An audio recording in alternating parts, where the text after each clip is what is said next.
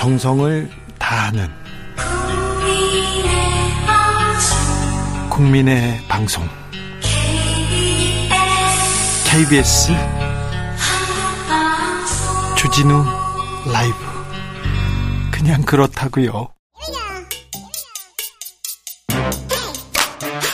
과학을 향한 진지한 고민 과학과의 수다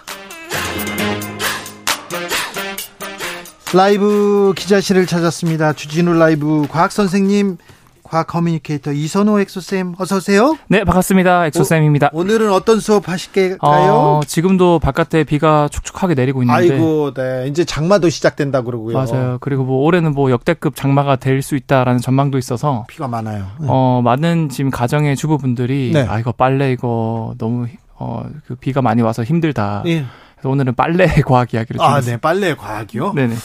빨래 과학이요? 아, 저는요. 아무튼 네. 그 빨래를 해서 네. 그 햇볕에 이렇게 그 수건을 말리잖아요. 네네. 그럼 딱딱해지잖아요. 그렇죠. 빤빤해지잖아요. 그 모양 그대로 딱 굳어버리죠. 네. 네. 그게 좋아요. 그, 네. 그 촉감이. 그 딱딱한 촉감이. 예. 네. 그래서 많은 분들이 이거 똑같이 건조를 하는데 네. 이 수건을 햇볕에 말렸을 때랑 그다음에 요즘에는 건조기도 많이 쓰지 않습니까? 네. 건조기에 돌리면은 그런 똑같이 말리는데 그런 빳빳하게 안 되고 부들부들하게 말린단 말이죠. 아, 그래요? 네. 주 기자님은 혹시 건조기에서 안 말려 보셨습니까? 저는 잘 몰라요.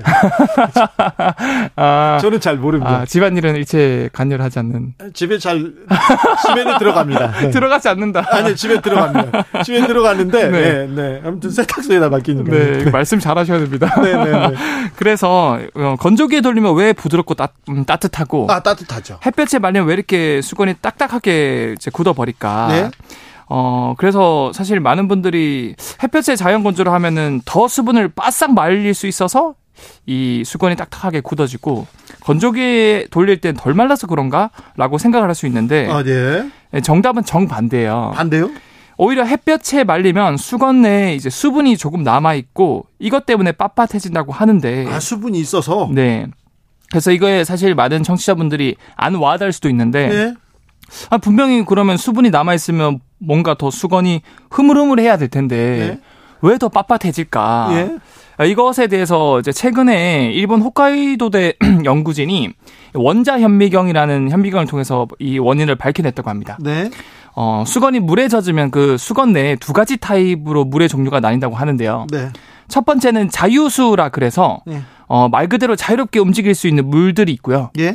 어, 반대로 이 수건 섬유들 사이 틈에 들어가 버려서 이 섬유들과 물 분자가 이제 결합, 수소 결합을 해버려서 어디로 잘 움직이지 못하고 섬유 사이에 고정이 되어버리는 이제 결합수라는 걸로 두 가지로 나뉘거든요. 아, 이거 킬러 문항이니까 어렵습니다. 제가 좀 더 쉽게 비유를 드려드릴게요. 네. 어, 햇빛에 건조를 하게 되면 이 자유롭게 돌아다니는 물 분자들은 건조가 되어서 공기 중으로 날아가 버리는데 네. 제가 말씀드린 섬유 사이에 끼어버린 물 분자들, 이 결합수들은 붙들려서 못 날아가거든요. 네. 어, 그 주기자님이나 저랑 집에 만약에 퇴근할 때 그냥 자유롭게 집으로 갈 수 있지 않습니까? 근데 주기자님이나 저 사이에 누군가가 이거 두 사람의 몸을 잡고 있다. 네. 그럼 사실 우리는 어디 이렇게 자유롭게 못 가지 않습니까? 네, 데리고 가야죠. 그렇죠. 네. 그리고 제가 주 기자님 집으로 가든 주 기자님이 제 집으로 오든 네. 뭐 자유도가 떨어지지 않습니까? 네. 그런 것처럼 이 수건 분자 내에 이 결합수 물 분자가 남아 있으면은 이 일종의 가교 역할, 지지대 역할을 해버려서 예. 수건 자체가 오히려 더 딱딱하게 굳어버리게 된다고 합니다. 알겠습니다. 과학적인 거는 잘 모르겠는데 네. 햇볕에 말려도 되고 건조기에 말려도 되는 거죠? 크게 상관없지만 네. 사실상 내부에 햇볕에 말리면 수분이 더 많이 남아 있기 때문에 네. 건조기로 말렸을 때 좀 더 우리가 아, 수분을 잘 흡수할 수 있다. 장마철에 건조기에만 말려 말리면 이거 좀 걱정되네. 근데 괜찮다는 거죠? 그렇죠. 건조기로 말리면 그 안에 있는 결합수까지 다 날아간다. 아, 거기까지는 좋은데요. 네. 저는 이거는 뭐 이거는 별로 그이 뭐 문항에 대해서 별로 관심이 없는지 모르는데 이거 궁금해요. 네. 장마철에 냄새 빨래를 했는데 네. 빨래를 했는데 어떨 때는요 냄새 나는 것도 있어요. 아 맞아요. 근데 네. 말랐는데 냄새 나잖아요. 그거 네. 다시 빨아야 되거든요. 그렇죠, 그렇죠. 네. 그거 냄새는 어, 왜 장마철에 또 여름에 심해지는 건가요? 아 이거는 제가 킬러 문항은 아니고 네. 교과서에서 나오는 내용을 제가 준비했는데 아 그래요? 여름철 이게 교과서 안에서 배워야죠. 이게 중요한 내용이에요. 네.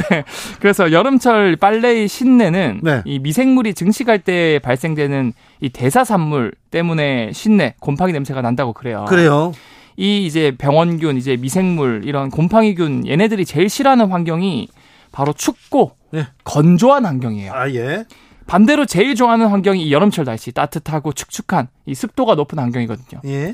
그러다 보니까 여름에 습도가 높고 빨래가 잘 안 마르니까 미생물들 입장에서는 이거를 건조대에 올려놔도 예.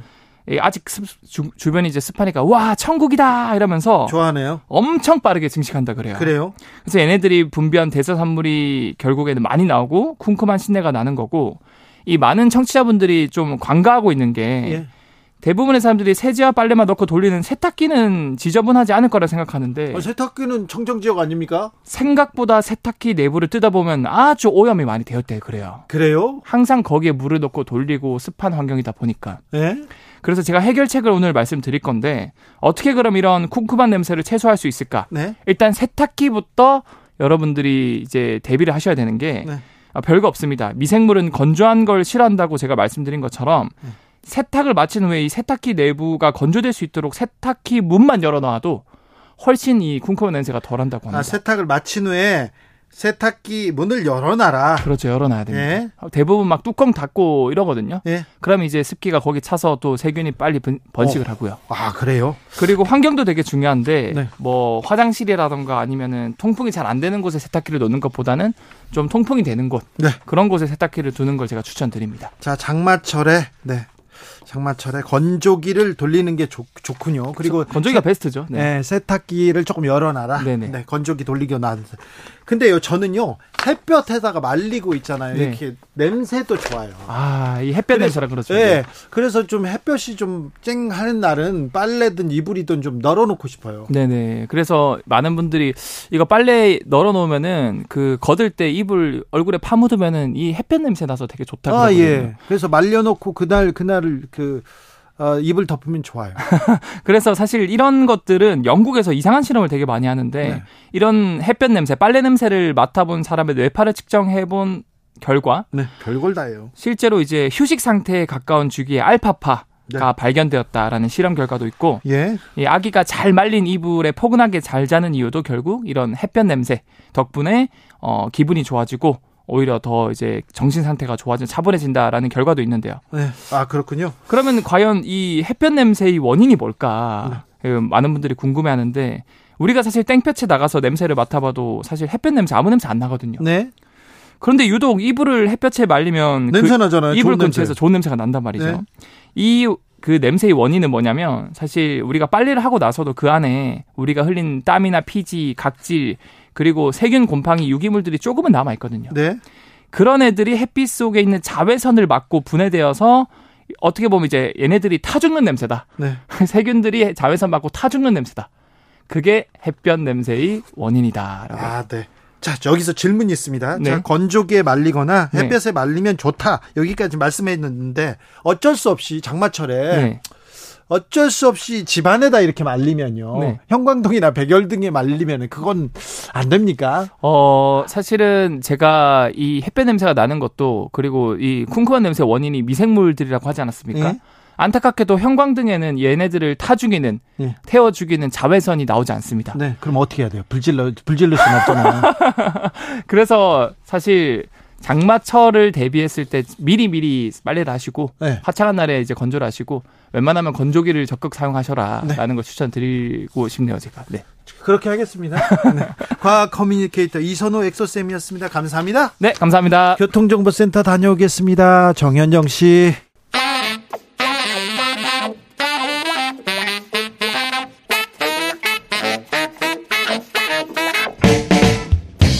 세계는 넓고 이슈는 많다. 우리의 시야를 국제적으로 넓혀 보겠습니다. 국내 뉴스, 국제 이슈 다 덤벼라.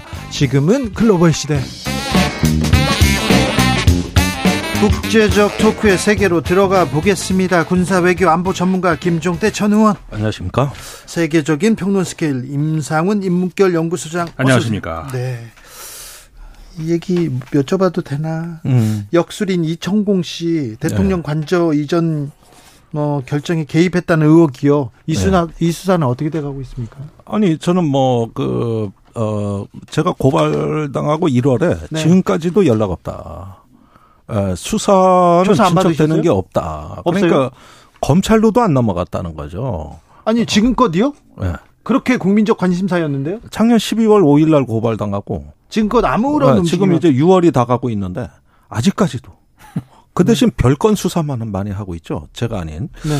그리고 총 7명이 고발당했는데 이 사건으로 대통령 관계자들. 어, 예, 대통령 조, 예, 그런데 조사는 2명밖에 안 받고 나머지는 아직 전화도 없어요. 무혐의 처분받았다는 얘기도 있는데 아, 무혐의 처분은 그게 아니고 이제 그 천공이 그 시민단체가 천공을 고발했습니다. 네. 예, 그것이 무혐의 처분이에요. 그러니까 뭐 직무에 개입했다, 관저 이전에 개입했다. 그 다음에 저기 일요 신문인가요? 어디 그 어 저기 주간 신문에서 어, 천공의 녹취록이 한번 공개가 됐습니다. 네네. 거기에 대통령 내가 시, 출마하라고 했다. 검찰총장 내가 시켰다. 뭐 이런 대목들이 많이 나와요. 육성으로. 예. 예 그런데 그걸 갖다가 이제 그, 어, 허위 사실 등으로 해서 시민단체가 고발했는데 그것도 무혐의로 나왔고 그러니까 천공 쪽에서 피의자, 피고발인이 된 거는 다 무혐의라고 보면 돼요. 네. 예, 그리고 경찰 조사 물론 안 받았고. 안 받았어. 예. 지금 의원님 저 부르지, 부르지도 않았다고요? 아니, 저 경찰에서는 연락했는데 안 나온다 그러니까 못 부른 거죠. 네. 예. 알겠습니다. 음. 어, 블링컨 미 국무장관이 중국 방문했습니다. 어떻게 보셨습니까, 소장님? 뭐, 어, 두 가지 평가가 다 가능할 거는 같아요. 워낙에 그 그 중국식 표현대로 지금 미중 관계가 최저점을 찍었기 때문에 그 입장에서 보자면은 어 회복력을 조금 이제 그 어떻게 보면은 그 갖췄다 어 회복할 수 있는 그 여, 여지를 남겼다 이렇게 볼 수도 긍정적으로 볼 수도 있지만 네. 근데 이제 그 기대치를 놓고 그 기준으로 보자면은 많이 못 미쳤다 이렇게 보여지고요. 일단 그 어, 최근에 빌 게이츠가 중국 방문했잖아요. 그때하고 비교해도 그렇고, 네. 그다음에 2018년도 당시에 그 국무장관이 폼페이오 국무장관이 네. 방문했을 때랑 비교해도 그렇고 일단 그 배치 자리 배치 자체가 양 옆에서 앉다가 이번엔 상석에 앉았습니다. 그렇죠. 그러니까 보통 대통령을 대표해서 국무장관이 온다든가 이렇게 했을 때는 그 대등하게 앉는 것이 뭐 정해진 건 없지만 어쨌든 그 관리잖아요. 네.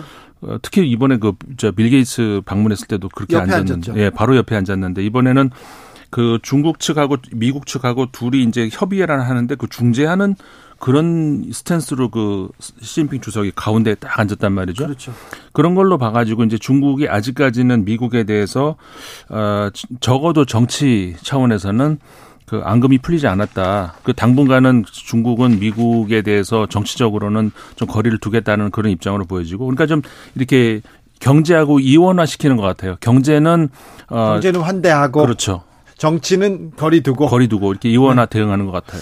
김종대 의원님은 예, 먼저 얼마 전에 그 블링컨 장관의 방중을 앞두고 그레이엄 앨리슨이 Foreign Affairs에서 아주 재밌는 글을 기고했습니다. 아, 1961년에 존 F 케네디가 냉전주의자였다. 아주 셌다. 네. 근데 2년 후인 1963년에는 소련하고 협력하겠다 그러면서 평화주의자로 돌변했다. 네. 왜 그랬을까? 음. 그거는 1962년 그때 쿠바 미사일 위기를 보고 네. 파국의 그 이미지를 봤다. 네. 그래서 그 파국의 어떤 그 가능성을 본 순간 달라졌더라. 네. 그러면서 이제 소련하고 평화를 주장하고 핵군축을 주장했단 말이에요. 그러니까 이 글을 쓴 건 뭐냐면은 이번에 블링컨 그 장관의 시진핑 또 왕이 어, 또 친강하고 쭉 회담한 내용들을 쭉 봐고 양측이 공감하는 내용은 뭐냐면은 파국을 막자입니다. 예. 그러니까 얼마 전에 커트 캠벨이 또 어, 같은 매체에 쓴 글에서도 어 저기 재앙을 관리하며 경쟁하는 방법이거든요. 음. 그러니까 어떤 재앙적 상황 이것만은 막자. 네. 이런 공감대가 미중 간에 충분히 형성돼 가지고 대화를 촉진을 했다고 저는 생각이 되고 예. 파국은 두 가지입니다. 대만 해협에서의 무력 충돌, 예. 그다음에 인위적 공급망 재편이 전 세계적으로 확산돼서 세계 경제가 분할되는 거. 이 두 가지는 재앙이에요. 네. 이건 뭐 아주 파국으로 가는 거거든요. 네. 그 정도의 어떤 그 저 미중 관계 갈등과 경쟁은 하지 않겠다. 이런 부분들은 미중 간에 이제 그동안에 대치하고 있는 과정에 서로 피로감을 느낀 나머지 쉽게 합의가 되는 겁니다. 예. 그런데 문제는 대만 해협에서는 말이 안 통해요. 예. 이 부분에 대해서는 물러설 수가 없다고 합니다. 예, 이거는 너무 평행선을 걷기 때문에 양측의 견해 차이가 너무 심하고 서로 뭐 저기 어, 영어하고 중국어 못 알아들을 말을 서로 해야 되니까 그래서 군사 한 라인 이런 부분에 대해서는 중국은 그 저기 절대로 그거 합의해주면 군사적인 대화 해버리면 미국의 행동의 자유를 우린 줘버리는 거다. 마음대로 대만 해협에 이제 들어와서 위협할 거다. 이렇게 인식을 하니까 진도가 안 나가요. 그래서 여전히 불신이 있다는 거예요. 네. 네. 자, 이 부분도 이 뉴스를 어떻게 들으셨는지도 궁금합니다. 북한에서 김영철 과거에 남북 정상회담, 북미 정상회담을 주도했던 노동당 대남 비서입니다. 김영철 전 비서가 다시 복귀했다는데 그러면 대화로 나선다는 겁니까? 이렇게 읽어도 됩니까? 대화보다는 저는 강경한 흐름 쪽에 무게를 두고 싶습니다. 또요? 예. 그러니까 어, 김영철은 강경과 온건을 다 대표하는 묘한 인물입니다. 그러네요. 2010년에 북한의 총정찰국장이었잖아요. 네. 그때 천안함과 연평도 사건이 일어난 겁니다. 네. 그 이상 강경할 수가 없어요. 그렇죠. 예, 그런데 또 2018년에 남측하고 대화하던 통일전선 부장입니다. 네. 이건 또 뭐예요? 음. 어, 그러니까 이 가장 극단적인 어떤 강경 흐름과 극단적으로 또 파격적인 어떤 대화 흐름을 다 이 사람이 그 주도했고 네. 그다음에 트럼프 대통령을 만났잖아요. 네. 아, 그래서 미국에 가 가지고 트럼프 그렇죠. 대통령하고 회담하고 네. 특사 노릇했고 폼페이오하고 네. 협상했고 이런 인물이에요. 어 그런데 그 동안에 그 어떤 북미 정상회담의 실패 그다음에 계속되는 북한의 어떤 그 수세적인 어떤 형국에서 어 통일 전선부장으로 격하됐다가 정치국 위원을 박탈당한 거죠. 그러다가 최근에는 통일 전선부장마저도 리성권한테 물려주고 완전히 야인이 돼 있었던 겁니다. 근데 이번에 복귀했어요. 네. 이거는 어느 쪽에 중점을 둬야 되냐? 그럼 온건 쪽이냐? 아닌가요? 저는 강경 쪽에 일단은 단기적으로 네. 거기에 좀 중점을 두고 싶고 다만 이 사람에 의해 가지고 큰 판을 다시 짤 때. 네. 이때 한번 다시 예의주시 해 봐야 된다는 거예요. 소장님, 그, 그 대통령이 네. 어, 다른 거 물어볼게요. 네네네. 그래도 되죠? 네, 그럼요. 대통령이 프랑스 갔어요. 네. 엑스포 유치한다고 이렇게 연설도 하고 그렇습니다. 프랑스의 분위기는 좀 어떻습니까? 조금 엑스포 유치 어, 전망이 좀 높아지고 있습니까? 사실 그 프랑스에서의 분위기는 그 뭐 그게 뭐 누구의 잘못은 아니지만 그 사우디아라비아에 네. 좀더 유리한 쪽으로 가 있는 건 맞고요. 독주였는데 네. 조금 경쟁이 됩니까 지금? 뭐 근데 그러면 프레젠테이션이라도 좀 잘해야 되는데 그것도 좀, 좀 늦게 가셨어요. 아, 그래요? 뭐 근데 심각한 문제는 아니었는데 네. 어쨌든 네. 뭐 뭐그 그런 일이 있었고 그래서 두 이렇게 한 번 상향했다가 다시 한 번 상향하고 그런 일이 한 번 있었는데 뭐 그런 것들이 전체적으로 좀 어, 분위기를 전환시키는 데 있어서는 그래서 조금 저는 뭐 제가 한국 사람이라서 그런지 몰라 좀 아쉬움이 있고요. 네. 아직까지는 전 세계적으로 지지를 받는 나라는 사우디가 좀 더 많다. 네. 이렇게 보여집니다. 이렇게 근데 늦게 뛰어들었는데 그래도 국민적 기대를 이렇게 키워놨다가 아 이거 좀 아, 아. 걱정됩니다. 아 그런데 그 투표 제도가 좀 묘하게 돼 있는 게 네. 이번 11월에 이제 총회에서 투표인데 네. 그 결선 투표제가 있더라고요. 여기에서요? 예. 네, 그러니까 첫 번째 투표에서 네. 3분의 2를 못 얻으면 네. 그 3분의 2를 넘기는 후보가 없으면은 2차 결선 투표를 1, 2위가 하는 거예요. 3분의 2. 예. 예. 그런데 결선 투표 가겠네. 여기서 지금 제일 불리한 게 이태리 로마란 말입니다. 네. 여기가 제3 후보라고 봐야 돼요. 네. 그러면 탈락될 가능성이 높겠죠. 네. 1차 투표에서. 그러면 그 로마 표가 어디로 가느냐? 말하자면은 네. 지금 어차피 사우디에 불리하면은 네. 이 역전할 수 있는 방법은 유럽 표, 남유럽 표를 끌어오는 방법밖에 없는 거거든요. 네. 그러면 로마 표를 가져와야 돼요. 예. 그러면은 지금 일단 두 번 그 투표가 있다고 봤을 때 이번 프리젠테이션의 정확한 전략적 포석이 어떻게 깔려져 있는 것이냐. 지금 우리가 뉴스로 그냥 영상만 보는 것이지 실제로는 그 투표위원들을 다 로비해야 되는 거거든요. 그렇죠. 로비의 네. 장이죠. 그렇습니다. 네. 네. 그래서 이런 면까지도 보면은 이게 끝나봐야 끝난 거다. 네. 어, 이거는 끝까지 좀 봐야 되지 않을까 하는 생각도. 자기가 2, 2등을 달리고 있는 건 맞습니까? 예, 예, 그건 맞 고요. 아, 그래요? 어, 근데 지금 의원님 지적하신 것처럼 그러니까 그렇게 될 가능성이 높은데 그럴 때 이제 이태리라든가 이탈리아를 지지하는 그 표들을 어떻게 움직이느냐가 이제 관건인데 음. 프랑스 같은 경우에는 이미 오래전부터 사우디아라비아를 지지하고 있거든요. 네. 근데 프랑스하고 이탈리아가 별로 사이가 그렇게 좋지가 않아요. 아, 지금. 네. 그렇기 때문에 어떤 그런 여러 가지 배경을 가지고 어 말씀하신 것처럼 그 남유럽 이쪽 이미 아프리카는 그 저쪽으로 사우디아라비아 넘어갔고 중동 당연히 그렇고 중국도 넘어갔고 근데 남은 표가 이제 결국 그 유럽의 일부 그쪽하고 어떤 북미 쪽 이렇게 해야 되는데 그런 전략으로 가야 되지 않을까. 네. 그러니까 이제 프랑스가 이미 그 사우디아라비아를 지지한 상황에서 그 프랑스하고 별로 사이가 좋지 않은 이탈리아를 공략하는 음. 이런 쪽으로 가는 것이 좋지 않을까 이런 생각을 하네요. 그런데요. 음. 빈살만 사우디 국왕이 한국에 음. 왔었잖아요. 그랬더니 뭐뭐 네. 뭐 굉장히 뭐 환대를 받고 갔잖아요. 네. 이분이 게, 그 엑스포 경쟁한다고 괜히 삐지거나 그러진 않겠죠. 아, 그러지는요. 그런데 최근에 국제 정치에서 이제 유행어 중에 하나가 글로벌 사우스입니다. 그리고 중동에서의 어떤 그 정세의 급격한 변화, 네. 상당히 좋은 변화입니다. 사실은 평화 네. 쪽으로 가고 있거든요. 네. 그러면서 그 미중 경쟁에서의 피로도를 느낀 어, 그 경계선 바깥의 나라들이 음. 독자적 블록화를 하면서 새롭게 자존감을 강화하고 있는데 그 핵심 주자가 사우디 아닙니까? 사우디입니다. 사우디가 또 외교적으로 네. 영향력을 보여주고 있어요. 그렇습니다. 그래서 최근에 이제 미중 어느 편도 아니면서도 존재감을 높이고 있는 글로벌 사우스의 약진이 있는 거거든요. 예. 이런 게 저는 좀 위협적으로 느껴져요. 예. 예, 그렇게 봤을 때 우리가 이제 한미일이라는 그 진영 외교에만 안좋아하는 순간 네. 이런 어떤 다자 주의 외교 또 새로운 어떤 트렌드에 적응하는 게 쉽겠느냐 네. 이런 점에서 저는 오히려 이런 점에서 조금 우리가 저기 이제는 지금 외교를 외골수를 좀 탈피해야 된다. 네. 사실 저는 지난번에 우크라이나에 포탄 준 결정 말입니다. 예. 4월에. 예. 그것도 사실은 이 저 엑스포 유치의 하나의 주축돌이었다고 봅니다. 아, 그래요? 예. 왜냐? 한국이 그 우크라이나에 무기 지원 안 하고 엑스포 유치하겠다 그러니까 한 외신에서 제가 어디라고 소개 안 하겠습니다만은 서방 지도자를 가장 짜증나게 하는 한국의 행태라고 비꼬았단 말이에요. 예. 그러니까 이런 국제사회 인정도 받으려면은 우크라이나에 우리도 기여했다. 예. 해서 서방 쪽의 어떤 인정을 받는 게 대단히 중요했을 거고 네.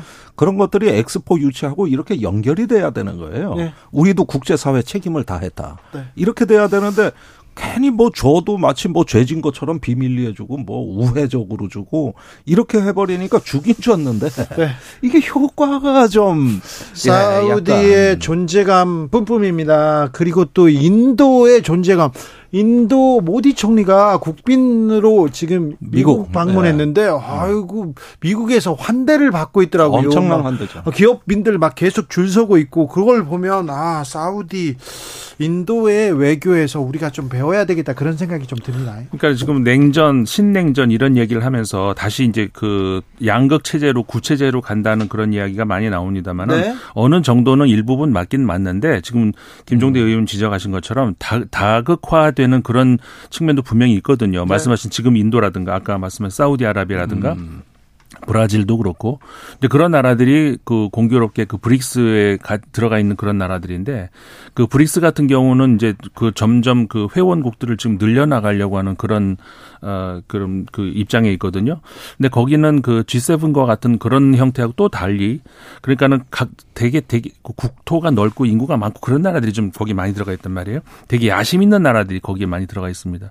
근데 그 나라들 중심으로 해 가지고 거기서는 그 하나의 어떤 그 블록을 만들겠다는 그런 것보다 자기들이 어떤 가지고 있는 야심을 서로 이렇게 좀 나눠보는 그런 어떤 그 society 그런 측면으로 볼 수가 있거든요. 네. 앞으로 그렇게 될 것 같은데 그렇기 때문에 그 지금 의원님 지적하신 것 좀 외골수의 그 외교 전략 이런 거 우리가 조금 유연하게 생각해야 될 필요 정말 그 굉장히 절실한 시점이거든요. 지금 네. 그게 좀 필요할 것 같습니다. 네. 21세기판 비동맹 세력들이 마치 네. 생겨나는데 중견국가 모임처럼 되고 그렇죠. 이게 like-minded 그러니까 생각이 같은 국가의 집단이 아니라 like-positioned 입장이 비슷한 나라. 네. 미중 경쟁에서 우리는 좀 피곤하다. 네. 어, 이렇게 해서 다 희생되고 우리 이래서는 안 된다. 이런 어떤 입장으로 모이는 것 같다는 거야. 예. 사우디는 항상 미국의 품 안에서 놀던 그런 나라였습니다. 그런데 사우디가 독자적으로 그리고 실용적으로 갑니다. 인도 마찬가지고 모든 나라가 기시다 일본 총리 가까운 미래 김정은과 정 정상하다 하겠다 희망한다 이런 얘기를 했어요. 우리도 조금 실용 국익 여기에 조금 또 방점을 찍어야 되는 거 아닌가 그런 생각도 됩니다. 우크라이나 전시 상황은 어떻습니까? 지금 그 생각보다 잘 안 되죠. 우크라이나 입장에서. 예. 사실 그 대반격을 예고한 게 지금 6개월 가까이 되죠. 6개월 넘었죠. 그 처음 이야기 나온 것부터 따지면. 네. 그 사이에 러시아가 뭐 가만히 있었을 리는 없고 사실상 그 우크라이나 입장에서의 그 동부 전선 쪽으로는 어, 긴 어떻게 보면 그 옛날 그, 그 전통적인 어떤 그 전쟁에서의 그 어떤 양상 그러니까는 호 호를 파고 해가지고 이렇게 쭉 저 진지를, 진지를 구축하는 거, 네, 장애물을 설치하고 그렇죠. 이게 삼중으로 이렇게 좀 해놨단 말이에요. 그러니까 일단 대인, 그다음에 대전차, 그다음에 포대가 이제 그 뒤에 받치고 있고 이거를 뚫으려면은 그 그, 그 전통적인 그 장비, 전차라든가 이런 것들도 충분을 해야 되고 그다음에 그거를 그게 아니면은 그 어떤 그 공군력이 있어야 되는데 우크라이나가 둘 다 지금 부족하단 말이죠. 예, 이 부분은 대반격이라고 하면은 최소한 여단급 이상의 대부대가 파상적인 공세를 취할 수 있는 주공 세력을 구성해야 됩니다. 근데 현재 우크라이나가 보여준 건 뭐냐면은 대대급 이하 소부대 기동 전술을 한 거예요. 네. 이 정도는 마을 몇 개는 접수하는 게 가능해요. 그리고 실제 전과가 있습니다. 그러나 대반격이라고 하기엔 무리가 있는 것이죠. 음. 그러면 여기서 이제 앞으로 변화 조짐이 있느냐? 어, 9월경부터 이제 미국이 제공한 F-16 전투기가 들어가냐 마냐 하는 문제가 있습니다. 예. 예. 그 다음에 그 나토에서 훈련받은 새로운 어떤 부대, 여단급 부대를 분명히 만들어 놨는데 이 주력 부대를 투입하느냐 마느냐 문제가 있는 거거든요. 근데 지금까지 보면은 안 되는 이유가 다 장비 보급이 안 됐어요. 네. 그러니까 지금 소문난 잔치에 먹을 거 없다고 결국은 지금 우크라이나가 여전히 재래식 장비 또 그나마도 부족해서 지금 군수 지원에 어려움을 겪는 걸 보면은 이제 서방이 과연 충분한 장비 지원을 했는가에 대해서 일단 물음표를 던질 필요가 있고요. 네. 두 번째는 이제 그 경고한 러시아의 진지 방어막 이런 어떤 그 촘촘한 방어막도 삼중으로 돼 있다고 이제 윤 이소장님 말씀하셨습니다만은 그것을 넘어가지고 그 저기 다른 전략적 옵션도 준비가 된 것 같아요. 자꾸 벨라루스 쪽으로 핵무기가 움직이는 걸 보여주지 않습니까? 네. 예. 그러니까 이것이 여차하면 확전될 우려도 있는 거예요. 그런 말이죠. 그러면서 대반격 작전이 독립적으로 가능한 게 아니라 주변 정세를 다 봐야 되는 거거든요. 그러니까 이런 면에서 꼬여버린 거예요. 꼬여버리니까 지금 교착 상태로 가고 있다고 전 봅니다. 근데 휴전 그리고 대화를 향한 평화를 향한 그런 움직임은 없습니까? 그러니까 이 부분이 지금 이 전쟁에서 가장 지금 그 고약한 점이 뭐냐면은 전쟁의 목적이 점점 희미해져 가고 있어요. 지금 미국의 전쟁 지원 목적은 우크라이나가 유리한 입장에서 종전 협상을 할 수 있도록 도와주겠다는 거거든요. 예? 근데 이게 참 모호합니다. 어디까지가 유리한 어, 조건입니까? 그러니까 이 부분이 확실하게 러시아를 패퇴시키고 우크라이나를 해방시키겠다.